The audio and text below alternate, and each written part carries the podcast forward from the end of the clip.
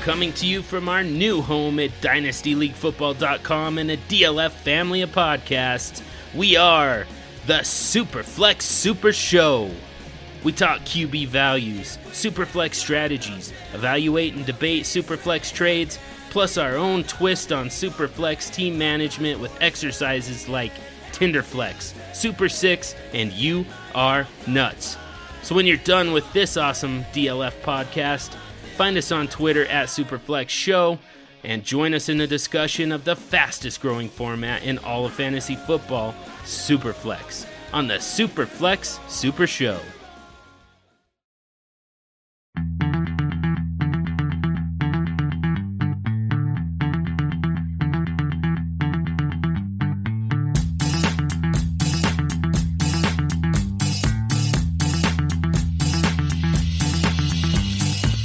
You're listening to the DLF Dynasty Podcast, where there is no off season. Welcome in to another edition of the DLF Dynasty Podcast. I'm Dan Meylor. With me, Ryan McDowell and Matt Price. Fellas, we've covered the quarterbacks and the tight ends couple weeks ago on the podcast, and last week we talked about these rookie running backs. It's time to do the rookie review of wide receivers this week, but first we should talk a little bit about the news coming out of Detroit here over the weekend that Matthew Stafford is probably moving on, or, or sure to move on, I guess. looks like trade talks are, are in the works. Ryan, I'm wondering what's your what's your general thoughts of Stafford moving on to another team, good, bad, or otherwise? I think it's probably good for Stafford. It's good if you have Stafford on your dynasty roster. Uh, it seems like there's a lot of places where he could go and succeed. I mean, honestly, we've seen him succeed. He's he's been one of the one of the best fantasy quarterbacks for for years now, for almost a decade.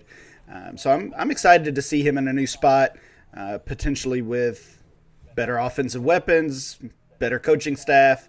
It, could definitely be an upgrade for him all around. Matt, I know it's early in the process, but we're we're all immediately thinking, uh, where could he land? What would be the best spot for him for if we have him on a dynasty roster? What are your thoughts on that? Is there a specific place you'd like to see Stafford that he could help some weapons and and potentially even jump back into back end regular quarterback one? Yeah, I almost think that almost any place he goes is an upgrade. Honestly, any of the open spots, uh, if he lands in Indianapolis, I think that's a good spot just based on uh, their their their front office and coaching staff. I love that spot. Uh, obviously, San Francisco would be nice with Kyle Shanahan. Uh, I think we could think about Denver. You know, their Elway's uh, mo seems to be he can't really draft a quarterback, but he can go find a, a, a, veteran starter like he did with Manning. So that seems like a pretty good spot with those weapons there. Uh, and then it left over in Detroit. You know, I fear a little bit for for those those I mean, for wide receivers, there's only one under contract right now. I think it's Quintez Cephus, right? Um, but you know, in terms of like Golladay resigning, is that going to be a thing? Is this going to affect Swift's production? You know, is that going to be a less attractive spot for free agents to come? I don't know with with that quarterback uncertainty. So that'll be interesting for sure. One spot that I really liked when I was thinking about it was potentially Carolina.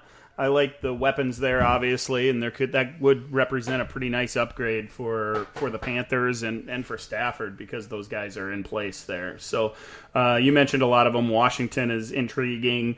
Um, but man, there's there's really guys a lot of open spots this offseason, It feels like a year ago we were thinking about where could Cam Newton go, and there was only one or two to talk about. This year it feels like there's five, six, seven, maybe even more than that that could potentially use an upgrade let's get to these wide receivers, these uh, now soon to be second year wide receivers. We're going to burn through as many as we can here in the hour that we have, fellas. And we're going to start at the top with CeeDee Lamb, who was the first wide receiver taken in most rookie drafts this past year. He went at the 106 in rookie rookie draft, uh, according to ADP. 74 catches, 935 yards, and five scores playing with a backup quarterback for most of the season.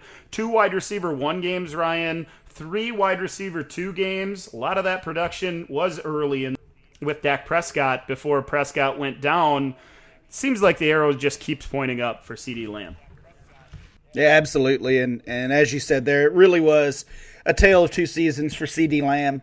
Played the first five games with Dak Prescott and averaged um, averaged 17 fantasy points a game. That made him the wide receiver 11 through those five weeks. And uh, beyond that, without Dak, 11 games, he was the wide receiver 42, and obviously saw all of his numbers drop across the board with with Andy Dalton and and others uh, parading through the backfield there. So, um, I still think the assumption is the Cowboys keep Dak Prescott uh, somehow, whether it's yet another tag, a long term deal, whatever. Uh, I'm I'm assuming Dak will be there, and that's good news for CeeDee Lamb. Matt, I assume you're feeling the same way about Dak returning, and that CeeDee Lamb has a bright future in Dallas. Yeah, absolutely. And I don't know necessarily that we sh- we should be discounting him too much over uh, you know under a guy we're going to talk about later who's kind of ascended to be the wide receiver one in this class. You know, just based on the situation and what happened to him. Uh, like Ryan said, a wide receiver 11 through the first uh, five games, finishes the wide receiver 22. Uh, and I, I kind of want to buy. Uh, look into the trade finder. When I look at the trade finder, I try to like look for trades where where the the player we're talking about is the focus, and it's kind of hard to do that with Lamb right now. He's in a bunch of like uh, multiplayer trades. So I pulled up a couple that I thought were interesting, and I think I'm on the Lamb side for both of them. Uh, uh, uh two mid first and uh, uh, Davis for Lamb, Chubb, and a mid second, and Jacobs and Davis for Lamb and Drake. So uh, he's he's he's gettable for reasonable prices right now. I think two two mid first uh, uh, to, to to acquire a, a, starting running back and a starting wide receiver and pick up a mid second. I really like that one.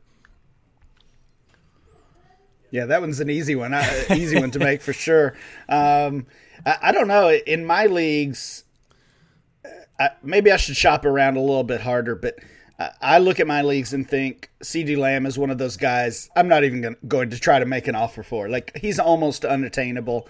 Um, we saw the the drop in production, like we've all said, but even with that dip, that that expected dip, uh, without Dak Prescott, his value and, and his ADP just kept rising. So uh, I think dynasty managers are, are looking at that draft pedigree, looking at the situation, the age uh, and that's why he's a top seven wide receiver in Dynasty right now. Yeah, Lamb's still getting a lot of the attention. You know, you mentioned Matt there that that he's a he's just a secondary piece or or part of a deal that you're seeing on the trade finder. It seems like when he's moved in the leagues that I'm in, I've seen a lot of that as well where where he's added to another young player to get a big upgrade or something like that. So uh, it seems to me, like you guys were saying, that that creates a buying window and an opportunity to grab Lamb right now. Uh, it, it, feels like a little bit of a discount compared to some of these other wide receivers. At least right now, while we are unsure about Prescott, I think once Prescott right. it gets locked up there, if, if that happens, then you know I think that value is going to shoot up even higher than it is, like Ryan mentioned. Speaking of potential values out of these rookie wide receivers, Jerry Jeudy in Denver presents one at the moment, rookie ADP of 107. Just 52 catches on 113 targets, guys, 856 yards, lots of air yards, of course, three touchdowns, couple wide receiver one games, no wide receiver two games. Courtland Sutton, Matt was on the bench for most of the season on the sideline with injury. And Jeudy, although he certainly made some plays and, and raised some eye, what are your thoughts on Jeudy moving forward? Yeah, I, I, still have concerns about the quarterback situation, like we just talked about. Maybe for some reason Stafford lands there, but very disappointing. Wide receiver 45 through 16 games, played all 16 games. Uh, and uh, you know, we, we, we kind of thought with with Sutton missing basically the entire season that he was kind of going to emerge as the wide receiver one there, and I guess he was, but it didn't really equate for much for for fantasy, right? Um, again, going to the trade finder, uh, uh he's he's pretty cheap, I think. Uh, single mid first uh, a couple of times in the trade finder. Kenny Golladay straight up if you want to buy back some years there, and then I thought this one was really interesting because we I think we're all uh, maybe it's changed since the last time we talked, but last time we talked about Zeke, we were all kind of thinking about buying him this offseason. Uh, it goes for Jeudy and Ruggs. So, uh, you know, I think it's a reasonable price to ask for him right now for, in all of those trades, and it's a pretty good representative of what's on the finder. Yeah, again, maybe I need to go shopping. You do, um, Ryan. I think you do. The the ADP does not say that Jerry Jeudy has, has lost any value, which is, is kind of surprising. We've now got 12 months of uh, ADP with Jerry Jeudy included, and he's been anywhere between the wide receiver 20 and 25 in all 12 of those months. So basically, his value is holding steady. And, and that's what we typically see with those high end assets, even when they do struggle. They're going to maintain their value in startup drafts. And, and Matt, I think what you're pointing out there is the existing leagues where you maybe spent that mid first on Jeudy. Now you're thinking cash out. So um, that's a good example of, of a player being valued in different ways, uh, depending on the perspective. But we know the story with Jeudy. He had two games where he was the wide receiver eight uh, on the week, and the other 14 games he was wide receiver 31 or worse. Uh, in this case, I, am chalking most of this up to to Drew Lock and, and just how bad he really is. Uh, the coaching staff there, Vic Fangio, uh, already has has passed on the opportunity to name Drew Lock his 2021 starter. So uh, we talked about Stafford and, and the quarterback carousel that we're going to see this offseason, Denver will be involved in that. And I think they're going to end up with a quarterback upgrade, which will obviously be good news for Jerry Jeudy.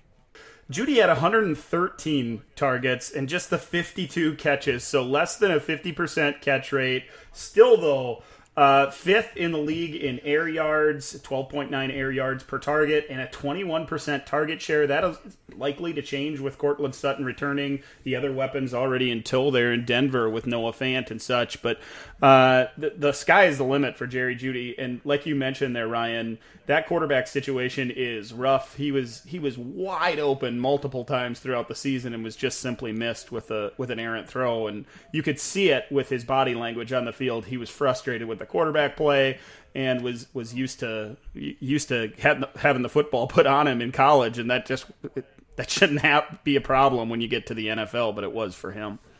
Uh, perhaps the best wide receiver, rookie wide receiver performance we've ever seen came in Minnesota this season. Justin Jefferson, rookie ADP of the 109. What a bargain, guys. 88 catches, 1,400 yards, and seven touchdowns on 125 targets, five wide receiver one games, three more wide receiver two games, and and that coaching staff, Ryan, they they declined to make him their number two wide receiver early in the season. Imagine what those stats would have been like if they would have just rolled him out from week one and allowed him to be Justin Jefferson for the entire year.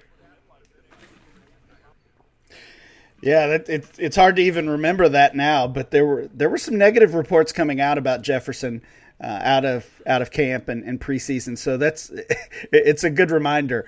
But Justin Jefferson was he, he was the third wide receiver according to PFF grades. He was top uh, top seven wide receiver in all Football Outsiders metrics on the season uh, across the board. And according to our DLF data, uh, based on ADP, based on our rankings, he gained more dynasty value than any other player in the league from February until uh, our current our current player value data. So, uh, re- really, no surprise there. Uh, I think what he did that was probably most impressive is something that Stefon Diggs never did when when everybody was healthy. He outproduced Adam Thielen. And we talked about a couple of wide receivers before whose trade value and and uh, ADP wasn't really matching up, but Jefferson it definitely matches up. I think. I think you can pretty much get anything for him right now. Uh, pretty much write your ticket for him. Not necessarily that you should trade him, but if you have some holes in your lineup to fill, and maybe what you have a you know wide receiver, you took you took Jefferson in that late first range is kind of a as probably kind of a luxury pick. Uh, Dobbins and Ekeler for Jefferson and a late first, so basically the one twelve. So like if you need some running backs.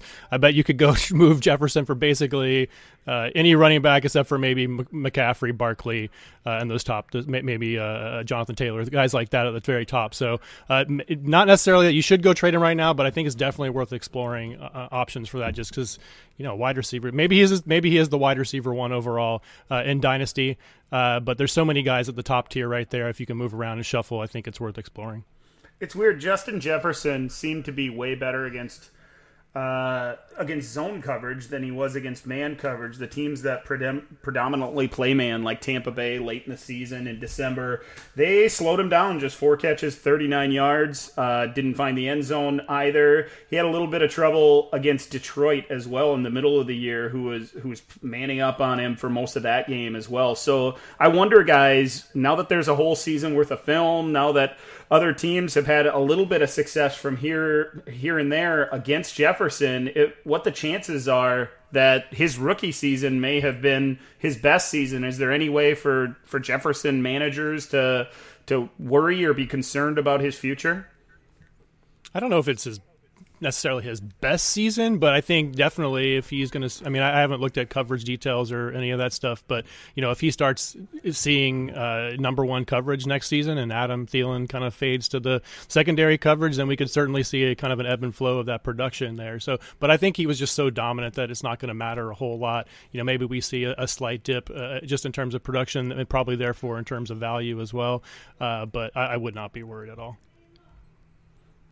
Yeah, 88 catches. That that's a lot to come up with. I'd bet on him hitting the over in, in year two as well. and only 125 targets. You know, if he gets up to those the, the really elite uh, target share, right. the 150, 160s, then who knows, man? Yeah, good point for sure.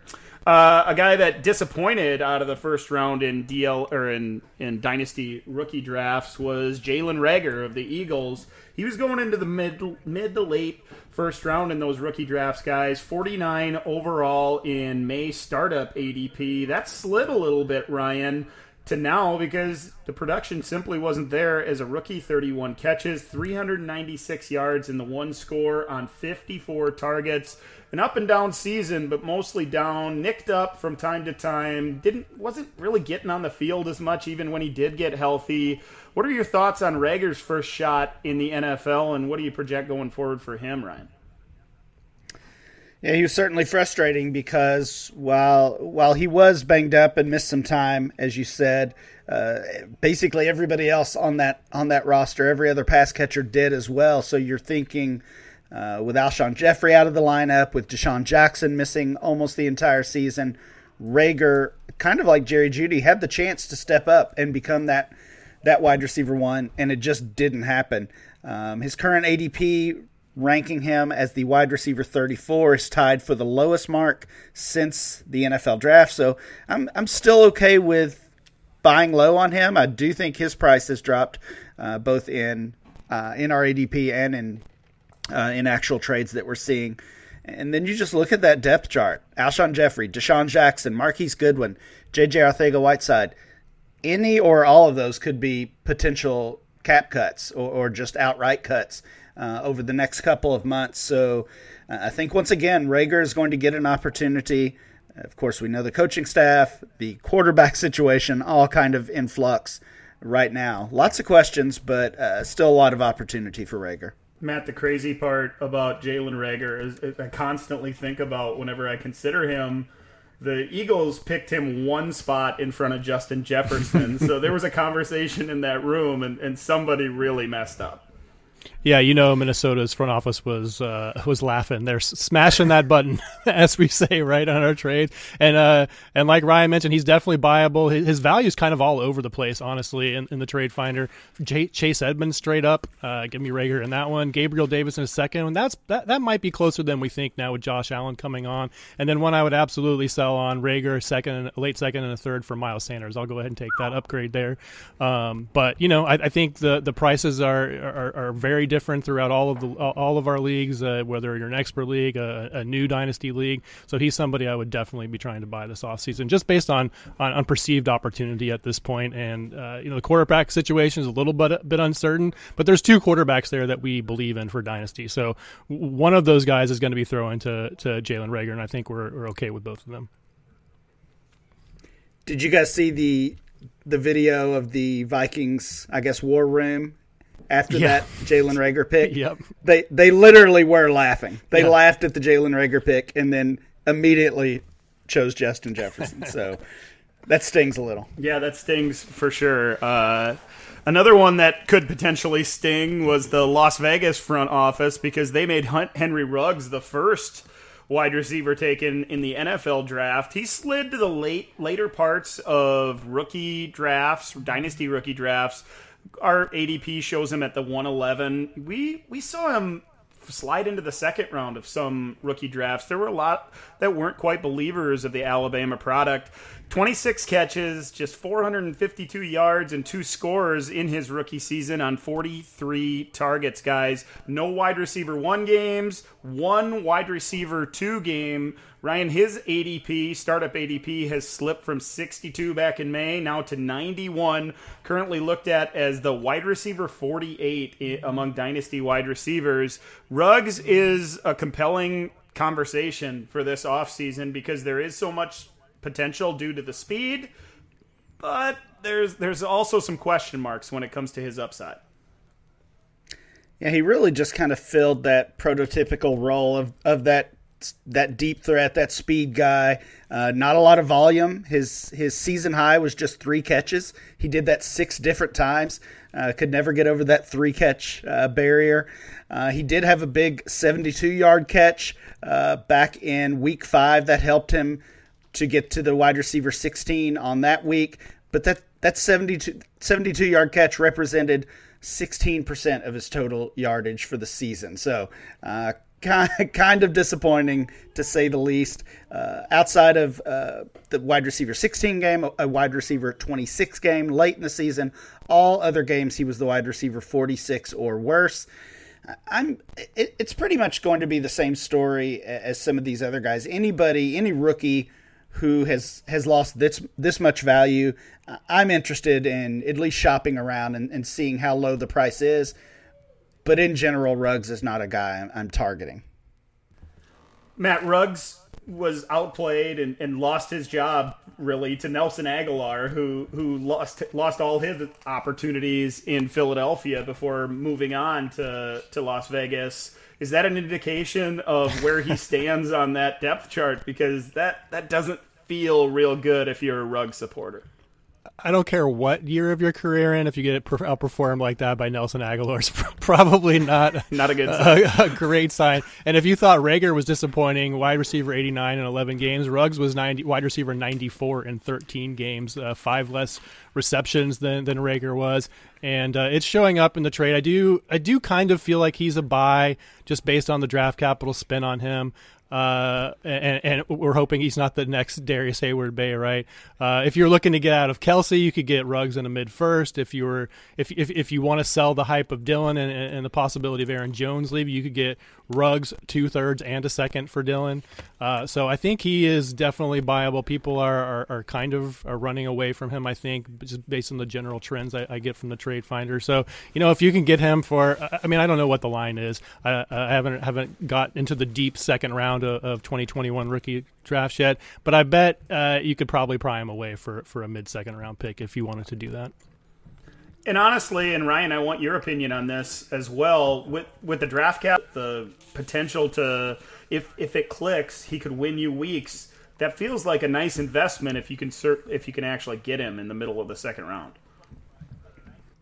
Yeah, and I, I do think that's probably an accurate price. Like like you said, his value is really all over the board. You had uh, many dynasty managers who who definitely believed him in him. He was uh, the first wide receiver drafted, like we said, also, and uh, so sometimes we saw him as a mid first, sometimes he fell to that mid second round range. Because of that, I, think a mid second is probably my, uh, my, my high end of what I would yeah. pay for him right now. The opportunity again, we we think is going to be there. We'll say the same thing about one of his teammates in a few minutes, uh, because Ag- uh, although Agholor did play well this year, he's a free agent.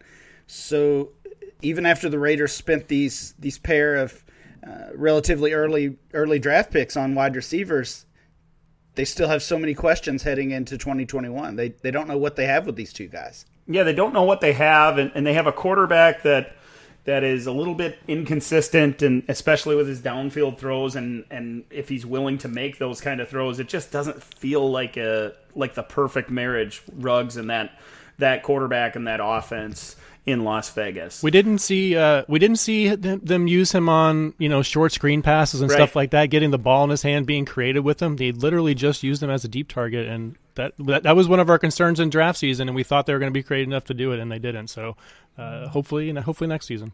Yeah, let's see how they use him in year two. Um, hopefully, he's healthy throughout the whole campaign next year, and, and, he can use all that potential that he had coming into the into the NFL.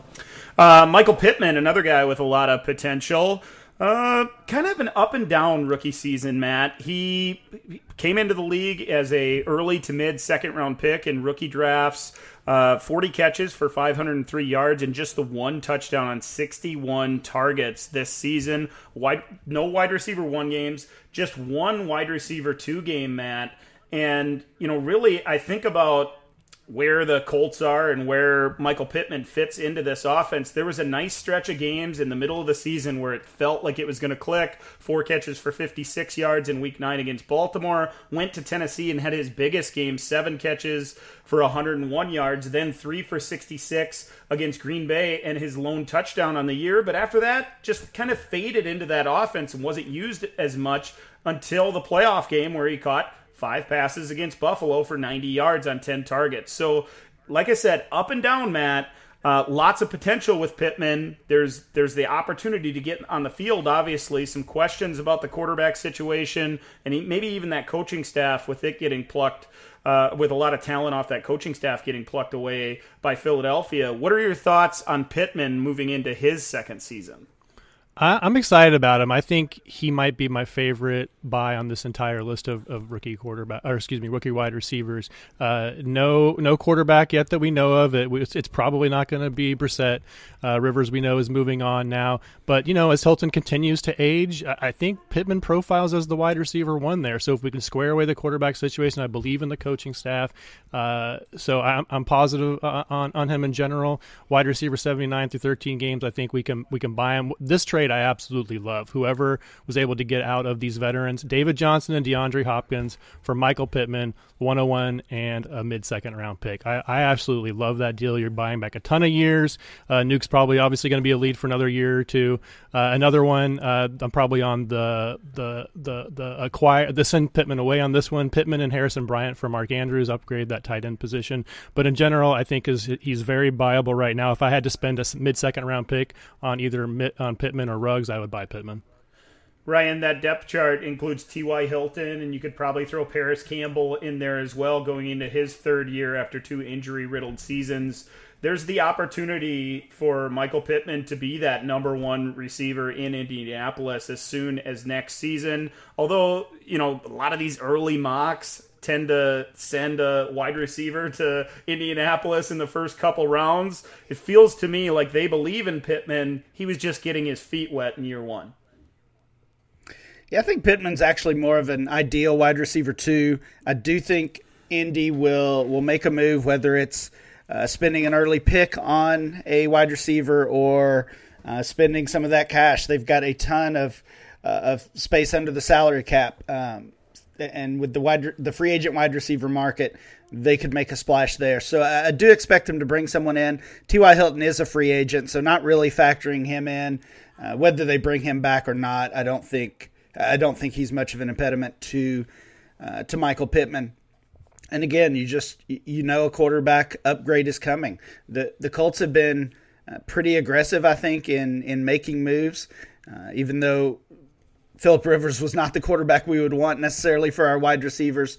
Um, from a from a real team perspective, they were certainly um, uh, you know certainly active and and made the big move to get him last year. Um, so I, I, don't know. Maybe it's maybe it's Stafford, and if it is, then uh, then we're all buying Michael Pittman. Yeah, of course they were a playoff team, and they're going to pick late in that first round. There's going to be wide receivers available. There's also a lot of talk about potentially Mac Jones being around in the draft right there. There could be something that happens there. They're they're a team to watch for sure, and Pittman is a lot of the reason why as we move into his second season in the NFL. Another guy that was picked early in the second round. In fact, the first pick in the second round of the NFL draft was Tee Higgins, who went to Cincinnati. He was the 201 in rookie drafts, according to our ADP as well. Nice rookie season 67 catches, 908 yards, six touchdowns on 108 targets.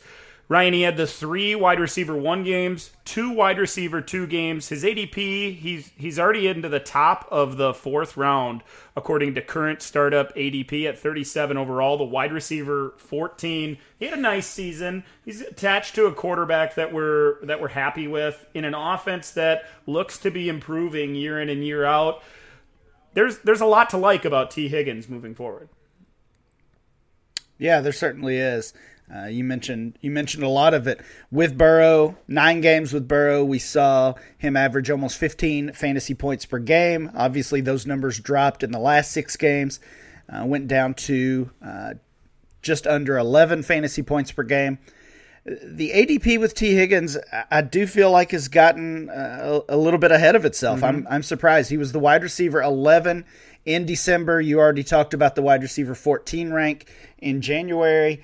Um, a guy I really like. I would definitely be investing in him.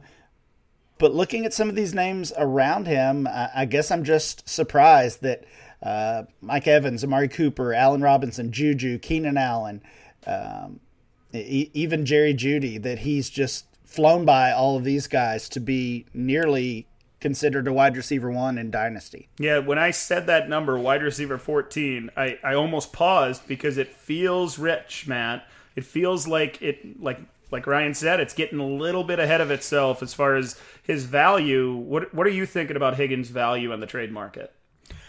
I th- I think he could hit that value, the ADP value, with Burrow fully healthy. Uh, but it is, I think, it is risky right now to to try to go out and acquire him. But the trade finder doesn't really agree.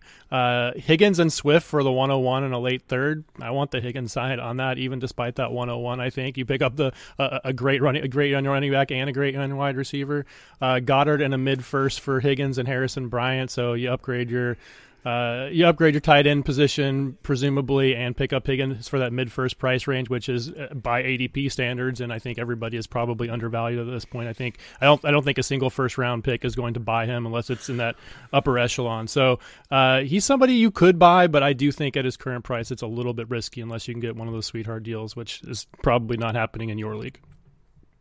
So it probably depends on on how Burrow recovers from his injury, uh, how quick Higgins takes off in year two. There might that might create some kind of buying window that ADP might start to slip.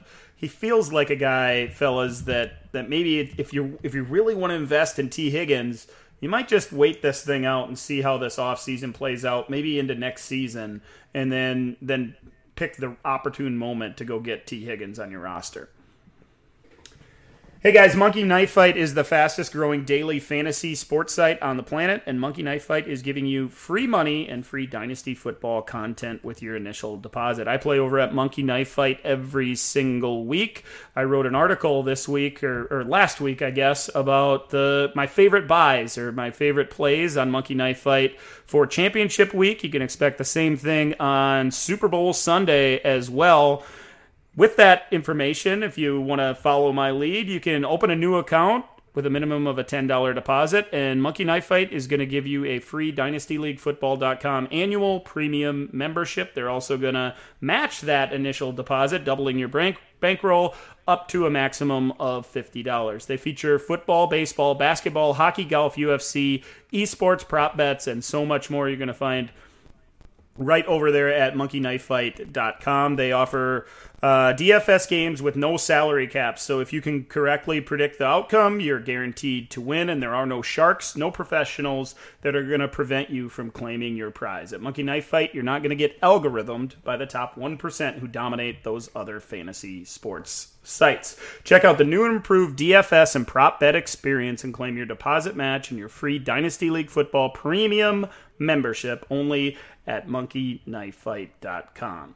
Let's talk about Denzel Mims, guys, because he, uh, of all these players, his May startup ADP, Ryan, was 72. His current startup ADP, 72. So a guy that was picked mostly with the last pick in rookie drafts in the first round or the first couple picks in the second round, just 23 catches on the year, uh, 357 yards, didn't find pay dirt on 44 targets. No wide receiver one games, Ryan. No wide receiver two games didn't see the field really all that much. There were there were spots late in the season where you thought maybe he'll be useful, maybe he'll be a fantasy asset, show what he can do. The all that's going to have to come in year two and beyond in New York because Denzel Mims didn't get all that many opportunities as a rookie. Yeah, he didn't miss the first six weeks with uh, with hamstring injuries. Actually hurt both legs, so I think that kept him out longer than expected. Uh, after he comes back, though, he had an interesting stretch. Week 9, Week 11, Week 12. He saw eight targets each in all three of those games, but couldn't produce with with that volume. Uh, of those 24 targets, he caught just 11 of those balls. And then after that that streak of inefficiency, we saw his role drop for the last four games. Uh, just 11 total targets in the last four games uh, of the season. So uh, certainly disappointing from disappointing season from him all around. This is yet another team that we know is going to get that quarterback upgrade. Uh, and, and, if we're to believe the, the recent talk, it could be a big one with maybe Deshaun Watson. So, uh, Breshad Perriman's a free agent. Jamison Crowder is, is not, but uh, one of those veterans that is kind of always on on the bubble of potentially uh, being cut due to uh, due to salary cap concerns. So uh, again, Mims is going to have some uh, some opportunity there, and um, yeah, I'm dabbling. It, it's kind of a similar story to Henry Ruggs for me, honestly. Yeah, and much like Henry Ruggs, Matt, uh, Mims was outperformed by a veteran that we or was you know, Perriman was getting on the field over him late in the season, and there were games where he didn't catch any of his six targets and and one of like seven targets. It was it was really ugly for Breshad Perriman. Why wasn't Mims getting his opportunity late in the year? uh, it, it's really mind-boggling considering the situation. I guess I guess it's all about Adam Gase. The, the same reason Frank Gore was getting carries late into the season. I just yeah, I think I think Mims has a couple of positives for him, and we're at a little bit of an inflection point in his value here. Uh, because like Ryan said, you know, if, if Watson gets his wish and goes to New York, New York, that's obviously a huge upgrade. Gase is, is out, so that's whatever comes after that is is a big upgrade. Uh, so I, I definitely want to buy Mims after Pittman. He's my second favorite buy. Uh, only the wide receiver 106 in, in just nine games, and super uh, not a whole lot of trades going on for Denzel Mims right now, which you know I think is is is reasonable to expect because we don't really know his true value with everything uh, kind of uh, up in the air there in New York. But in Superflex, Mims in a late a late first and a third for Higgins, uh, the guy we just talked about. Uh, I, I, don't know if I would want to pay that extra premium, uh, the extra first on top of Mims to get up to, to Higgins right now, based on what we thought about. I think these two could be moving in, in opposite directions in terms of their ADP and their their trade value. So uh, I think I would probably do that, depending on how you feel with Mims versus Higgins. So definitely buyable. Again, a guy that's going to cost you what a mid second at the at the high high end. And if and if we have to choose between Ruggs and Mims, I think I want Mims just based on the game, his all around game, the way they're going to use him, the way an actual coach is going to use him, his ability to get up and catch the ball in the air, be a threat in the end zone, all that kind of stuff that we loved about him coming out. So uh, I, I like Mims. I want to buy. Yeah, wide receiver 38 in current ADP, and, and a guy that we just haven't seen enough of to make any kind of uh, final final assessments of what his career is going to look like. Everybody that owns Mims should be looking forward to to his second season and beyond, particularly with that upgrade at quarterback if it does come. Uh, another guy that's going to see an upgrade at quarterback in year two is Laviska Shenault with the Jaguars. Startup ADP of 80, wide receiver 42. That moved up, Ryan, to 58 overall, wide receiver 30 at the end of the season. Guy that we were getting in the second round of rookie uh, rookie drafts this past summer and, and caught 58 passes for 600 yards and five touchdowns on 79 targets. One wide receiver, one game, two wide receiver, two games. Another player that uh, that had to do the the up and downs of, of the quarterback position and different quarterbacks every single week. I'm not convinced that the Jaguars used Laviska Shenault exactly like they should have. He wasn't getting the same kind of treatment that similar players in San Francisco get, where they're they're catching underneath passes and using their legs and, and getting those quick tap passes and arounds quite as much. Shenault was used that to some that way to some extent, but there is still a little bit of untapped potential when it comes to Shenault, especially with the new coaching staff and the new quarterback that's going to be there in a couple of months. Yeah, well, we know we know Trevor Lawrence is coming, so that's the the first piece of good news, and that's that alone is enough to boost Shenault's value. Uh, he is one of those, for whatever reason, he's one of those trendy players that dynasty managers are going to want to buy. He gets a lot of um, a lot of talk on Twitter, on message boards, things like that. He's going to be a player, and we're already seeing it. His his wide receiver thirty rank in ADP is is his highest uh, since he uh, since he was drafted. So we're, we're going to continue see, seeing him climb and, and gain value. The wide receiver one game that you mentioned was the uh, the last week of the season, week 17. So he also ended the season on uh, on a high note. Um, I'm I don't know though. I'm I was pretty impressed actually with the way they used him, given the quarterback situation there and and some of the the the offensive issues overall. Uh, he had 18 rush attempts, which was fourth most by any wide receiver. I, I think we could even see that increase next year. Yeah, it, his his trade value is a little bit nuts right now as well. Uh, yeah, this one, you guys, I, I, know people like to buy back years, and we tell you guys to do that all the time. But this is not the way to do it. The way to not to, not to do it is not to trade Laviska, uh, trade Davante Adams for Laviska Shenault uh, Denzel Mims in a third round pick. That's not not the way to do it, in my opinion. Uh, in a super flex league, I thought this one was really interesting. Jameis Winston straight up. If you believe Winston's going to be a starter or compete for a starter, that is a pretty attractive trade, I think, in a super flex format. But uh, based on ADP value, probably you're losing that trade if you're sending Shenault away. Um, but but pretty interesting. But again, his val- another guy whose value is way up in the in the in the trade finder uh, and kind of matching that ADP right now. He's a he's an interesting case study for sure because of the new coaching staff and the and the and the change at quarterback that's coming. There's just not that many weapons in Jacksonville, and, and I was just I really consistently was disappointed that he wasn't getting five and six and seven of those quick quick opportunities with the ball in his hands per game, considering how that offense struggled at times. So uh, maybe that's coming. Maybe they won't need that quite as much with the new quarterback and coaching staff. We'll see how that plays out in year two. He he's certainly a weapon and needs the ball in his hands to to make plays. If if you had to buy Chark or uh, or Shenault at the same price, which one would you want? I would buy Chark. Shenault for me. I would buy Chark if they were the same price because they're pretty close, and it's only there's only five spots separating them in terms of the wide receiver ADP right now. So just just a thought. Yeah, it's it's a good question for sure. Um, I believe in Chark from from his second season. I think that deep threat, and if if things play out right, he could return to that. Shenault's upside is maybe just a little bit lower than that, in my opinion, at least. Uh, another guy that has a lot of upside is Brandon Aiyuk in San Francisco. Had a really nice rookie season. was was a second round pick in rookie drafts, guys, and, and came through with three wide receiver one games. Ryan, four wide receiver two games, course, uh, got his opportunity because of injuries to other wide receivers on the field, including Deebo Samuel. A lot of people make the mistake, in my opinion, of thinking those guys are interchangeable. They're the same kind of player, but there are subtle differences between them. And Aiyuk, uh, a great route, a very good route runner, and electric with the ball in his hands. He made some plays that that opened the eyes to many dynasty managers and showed his true potential uh, moved all the way up to 44 in current startup ADP and wide receiver 20. Yeah, and, and that does mark his his highest ADP uh, of his of his young career. So another player who is trending up.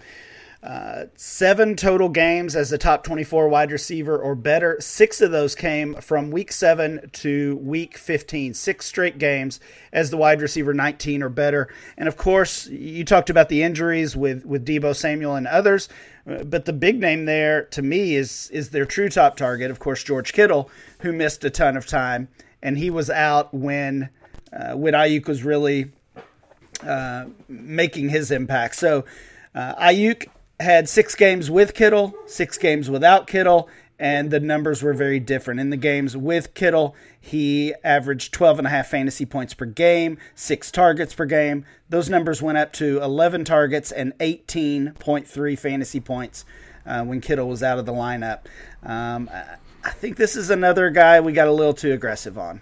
Yeah, it feels that way. Those 62 targets over a five week span between, or five game span between weeks 8 and 15, he was carrying dynasty managers, and, and he was a guy that was a, that was a regular in your lineup throughout the playoffs.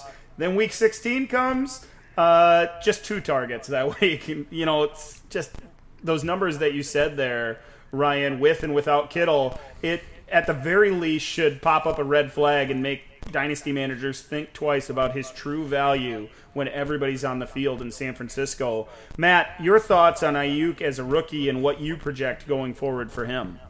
I'm a, I'm a little more bullish on Aiyuk. I don't I think it's probably a little bit high in terms of his current ADP at wide receiver 20, but I don't think it's I don't think it's that far off. Uh, it, it, definitely could be a little bit of a whack a mole each week with with everybody healthy because with his breakout coinciding with with both Deebo and, and Kittle kind of missing time there.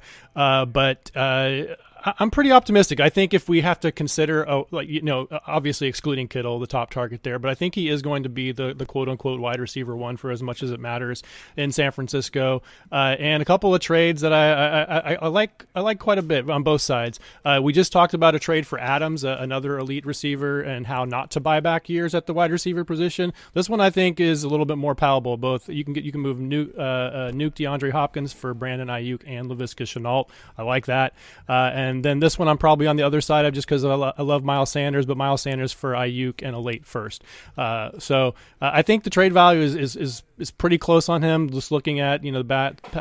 Uh, at the past couple of weeks on him, ADP may be a little bit high, but I think we're closer to his true value than a guy like Tee Higgins, uh, who we talked about earlier we'll see how it plays out once everybody's back on the field in San Francisco. There may be a different quarterback under center.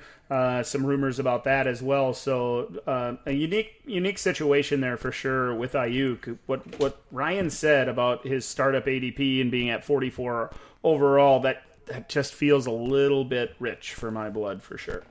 Uh, Bryan Edwards in Las Vegas didn't get off to a very hot start in his career. He's banged up throughout uh, his rookie season. He was the a mid second round pick in rookie drafts. Just 11 catches as a rookie, Matt. 193 yards and a touchdown on 15 targets. Never had more than three targets in a game. Multiple games where he got on the field for less than 15 snaps in in the game. Uh, didn't really make an impact or, or make a big play until week 17 at Denver when he caught the the long touchdown against the Broncos. So Edwards was a guy that got a lot of publicity in the preseason. There was reason to think maybe he would be the guy that that runs those underneath routes and gets those opportunities from Derek Carr, who likes to throw those types of passes. It was just a disappointing rookie season for Edwards. It was. It, it, felt like he was never really truly healthy, though. So I'm willing to give him a pass on the first season. Uh, wide receiver 133 in 12 games. There's there's nothing but upside from there, and uh, nothing but upside in terms of his his trade finder value. Either Ed, Ed, Edwards for I know Ryan's not going to like this for Lynn Bowden in a third, but I think you you paid a mid second last year. I bet you can get him for a late second, maybe even early third round pick once we get closer to to rookie draft season and that kind of hype takes over. So I think he's someone I'm interested in buying. I'd rather pay I'd rather pay uh, uh, that price for Edwards than I would the, the price that it's going to cost you to get Ruggs. So if you're going to speculate on that on that Oakland uh, passing offense, I would take a chance on Edwards over Ruggs. What about the Las Vegas offense? Did I say? Did I say Oakland? Am I still saying Oakland? I'm sorry, you guys. The Chargers are never leaving San Diego. Oakland's never nice. leaving California either. Uh, Ryan Edwards is is a possession receiver that can stretch the field just a little bit. Uh, he's he's not the prototypical underneath guy that's only going to catch those short routes. He can he can be a weapon down the field a little bit as well. But the concern, as always, with this offense and with this quarterback is that they don't always use these receivers the way they should be. And when Edwards was on the field, and that was limited opportunities, of course, felt like he was kind of stuck in the mud and just just running extra routes out there, not really getting a lot of looks. Yeah, and first of all, I would agree with Matt that given their their price right now, I would rather target Bryan Edwards than than Henry Ruggs. But it, it really is disappointing and frustrating. You the, the numbers obviously just were not there. Uh, Edwards had either zero or one reception in nine out of his 12 games. So I, I, tried to look a little bit deeper at his usage, and that told an even worse story. Uh, looking at snap rate, Bryan Edwards' three highest snap rates of the season were in weeks one, two, and three.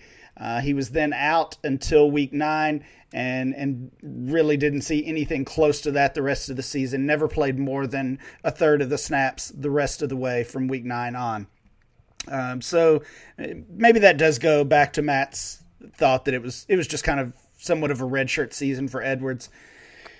Just like we said with Ruggs, somebody has to catch the ball there. They spent these two early picks on Ruggs and Edwards. Agholor is potentially gone. I, am I'm taking a chance on Edwards, and if it's a if it's a late second rounder for him, uh, I'm paying that. But yeah, just just really frustrating, and, and it goes back to Derek Carr and that offense. I agree with you guys that there was there was an injury and and he he wasn't he never really got to full strength. It feels that way. By the time he got back, the the Raiders were in a little bit of a playoff push and they were trying to to make big plays down the field. So Agholor had that role uh, and he was just mixing in. I, I believe he didn't truly get healthy throughout the season because there was so much positive news throughout the the preseason or, or, I guess the training camp this year that that Edwards was impressive and that he was going to be a big part of that offense. Then he was getting opportunities on the field early in the year before the injury, uh, running a lot of routes. It just never really happened for him. I'm going to give him a pass, and I'll be buying for a late second or early third, especially if I get that opportunity. The guy I did not buy enough this past mm. off season is Chase Claypool, guys. He had an ADP of 114 back in May, all the way up to 49 now, the wide receiver 24. He was going in the late second or early third part of rookie drafts over the summer, catches 62 passes, 873 yards, and nine touchdowns, added two more touchdowns in the playoffs. So good throughout his season. Field stretcher, does it all, can make big plays in the red zone. Two wide receiver one games, Ryan four more wide receiver two games. If if Juju truly moves on and Claypool gets on the field even more than he did as a rookie, look out because Claypool could take off. Yeah, we really we really all should be ashamed that we that we missed on Claypool. I mean, first of all, if that ADP, absolutely, if Pittsburgh drafts a wide receiver, we pay attention. That's that's the rule. And when they drafted him, before they drafted him, we already had heard those Juju rumors that this would be his final season in town. So putting those two together, uh, being the a late second rounder, being the what the tenth or eleventh wideout drafted, uh, I'm I'm slapping my hand on this one. And he was a mid second round pick in the NFL draft. It's not like he slid to the fourth round or anything. That's a premium premium pick for the Steelers, really and and it wasn't quite out of nowhere. I mean, he he also dominated the combine, right? right. And uh, so we had we had those hints in in February and March that he was going to be uh, a player who could maybe make an impact. And we know not not every player that makes a splash at the combine turns into anything, but you take that, you take the draft capital, you take the the team, you take the Juju situation, I, don't I don't know what I was thinking, but um, I do love that Claypool was both a big play guy and and a volume uh, threat. He saw at least eight targets, eight different times. Um, so really, just just great game all around. Since the season ended, uh, the Juju talk has only continued that he is expected to move on. Uh, we we know the Diontae Johnson situation as well. He he kind of had a breakout season of his own, but also had trouble hanging on to the ball. So at this point, I'm considering Chase Claypool the wide receiver one for Pittsburgh. I am as well. And Matt, we've mentioned guys like Brandon Aiyuk at wide receiver 20 and and Tee Higgins at wide receiver 14.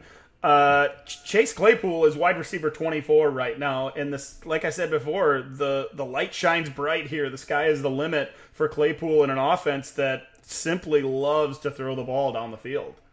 Yeah, I'm I'm on board with you guys. Uh, late first a couple of times in the trade finder. I'm oh all in. I'm buying all day for that. Maybe even up to like the 106 in, in, a, in a in a one quarterback league Uh, so I'm I'm all aboard with that with that idea. Another trade that uh, I'm not I'm not a fan of for whoever got the other side, but Claypool and J Rob for uh, uh, James Robinson for David Montgomery and Laviska Shenault. Give me both players on, on the Claypool side. So uh, I I, I want to buy, and if he's if his price is a mid to late first, give him to me all day man, I got to get in a startup because some of these prices, it just feels like I need to be buying some of these guys for sure. And at 49, 80, ADP, I, I'm all over him there in the that late fourth, early fifth round. Come on yeah, that's a nice nice price point for sure. Guys, there are so many more rookie wide receivers that we could talk about. I'll mention a few of the names. KJ Hamler in Denver, 30 catches in his rookie season. Van Jefferson with some upside uh, in in LA in that offense. Tyler Johnson, he had a few nice plays for sure in Tampa Bay, and there are question marks in that receiving corps moving forward. Antonio Gandy Golden in Washington, Quintez Cephus in Detroit, Gabriel Davis in Buffalo, even Donovan Peoples Jones in Cleveland. All these guys, there are reasons to get on board and, and want them on their roster.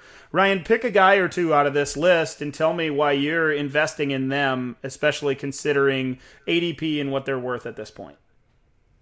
Uh, the first one that jumps out is Gabriel Davis. Loved what he did as a rookie, um, cl- climbing that depth chart and uh, I mean, Josh Allen. We we want pieces of that offense. I expect that to continue. Brian Daboll is going nowhere, uh, which is good news for Allen and that offense. So uh, Gabriel Davis would be the first one. Uh, probably KJ Hamler. Kind of what we said with with Jerry Jeudy. They're going to get that quarterback upgrade, um, and, and I, I, like what we saw from Tim Patrick, but I still think uh, Hamler is is the guy to to own there in the slot, and uh, we'll see we'll see Sutton and, and Jeudy on the outside with Hamler being that third option. I completely agree with both of those. Matt, is there somebody that jumps off to you outside of those two? Yeah, out of this group, there's a there's a couple. Uh, of course, the guys that you mentioned, but Quintez Cephus always sticks out to me. The only currently the only wide receiver under contract for for them. Uh, you know, quarterback situation up in the air, but uh, you know, a good offense uh, young offense around him. I'm sure they'll bring in a veteran or, or, or maybe maybe bring back Golladay depending on the price. Uh, but he should have an increased opportunity no matter what the situation is.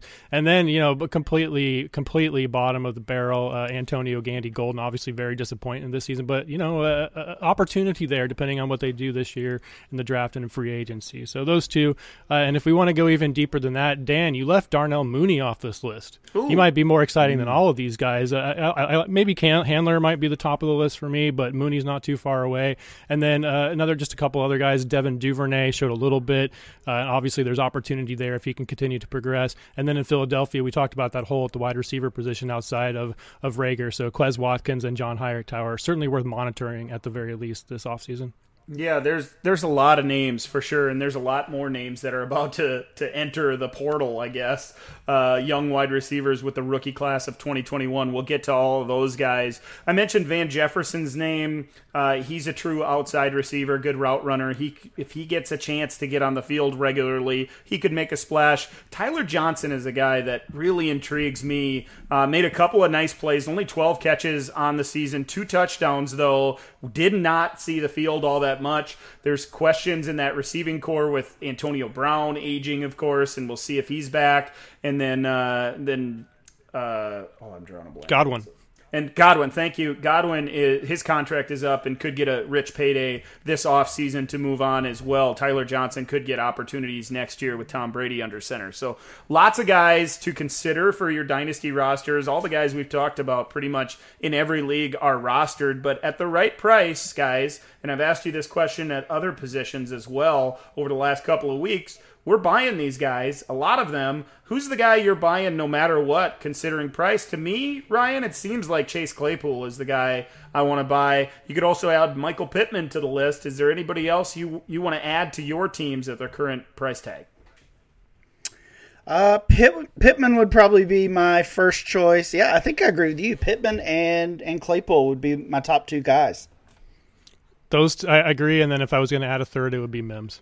Yeah, I liked your your thought on Mooney as well, Matt. There's some potential in that offense, especially if A Rob is is not back in Chicago. So, uh, guys, we talked about quarterbacks and tight ends a couple weeks ago, and then did uh, did the running backs last week. covered the wide receivers this week. We got one last chance to talk about all these rookies next week before uh, before the Super Bowl. I guess we'll we'll talk about uh, just general thoughts on this rookie class and do one more final 2020 rookie mock to to kind of close out this chapter of rookies and move move on to next season's rookie class, which is going to be so much fun to talk about. So, uh, thanks for listening to this episode of the DLF Dynasty podcast. I'm Dan. That's Ryan. Over there is Matt. We appreciate you listening. Catch you again next week.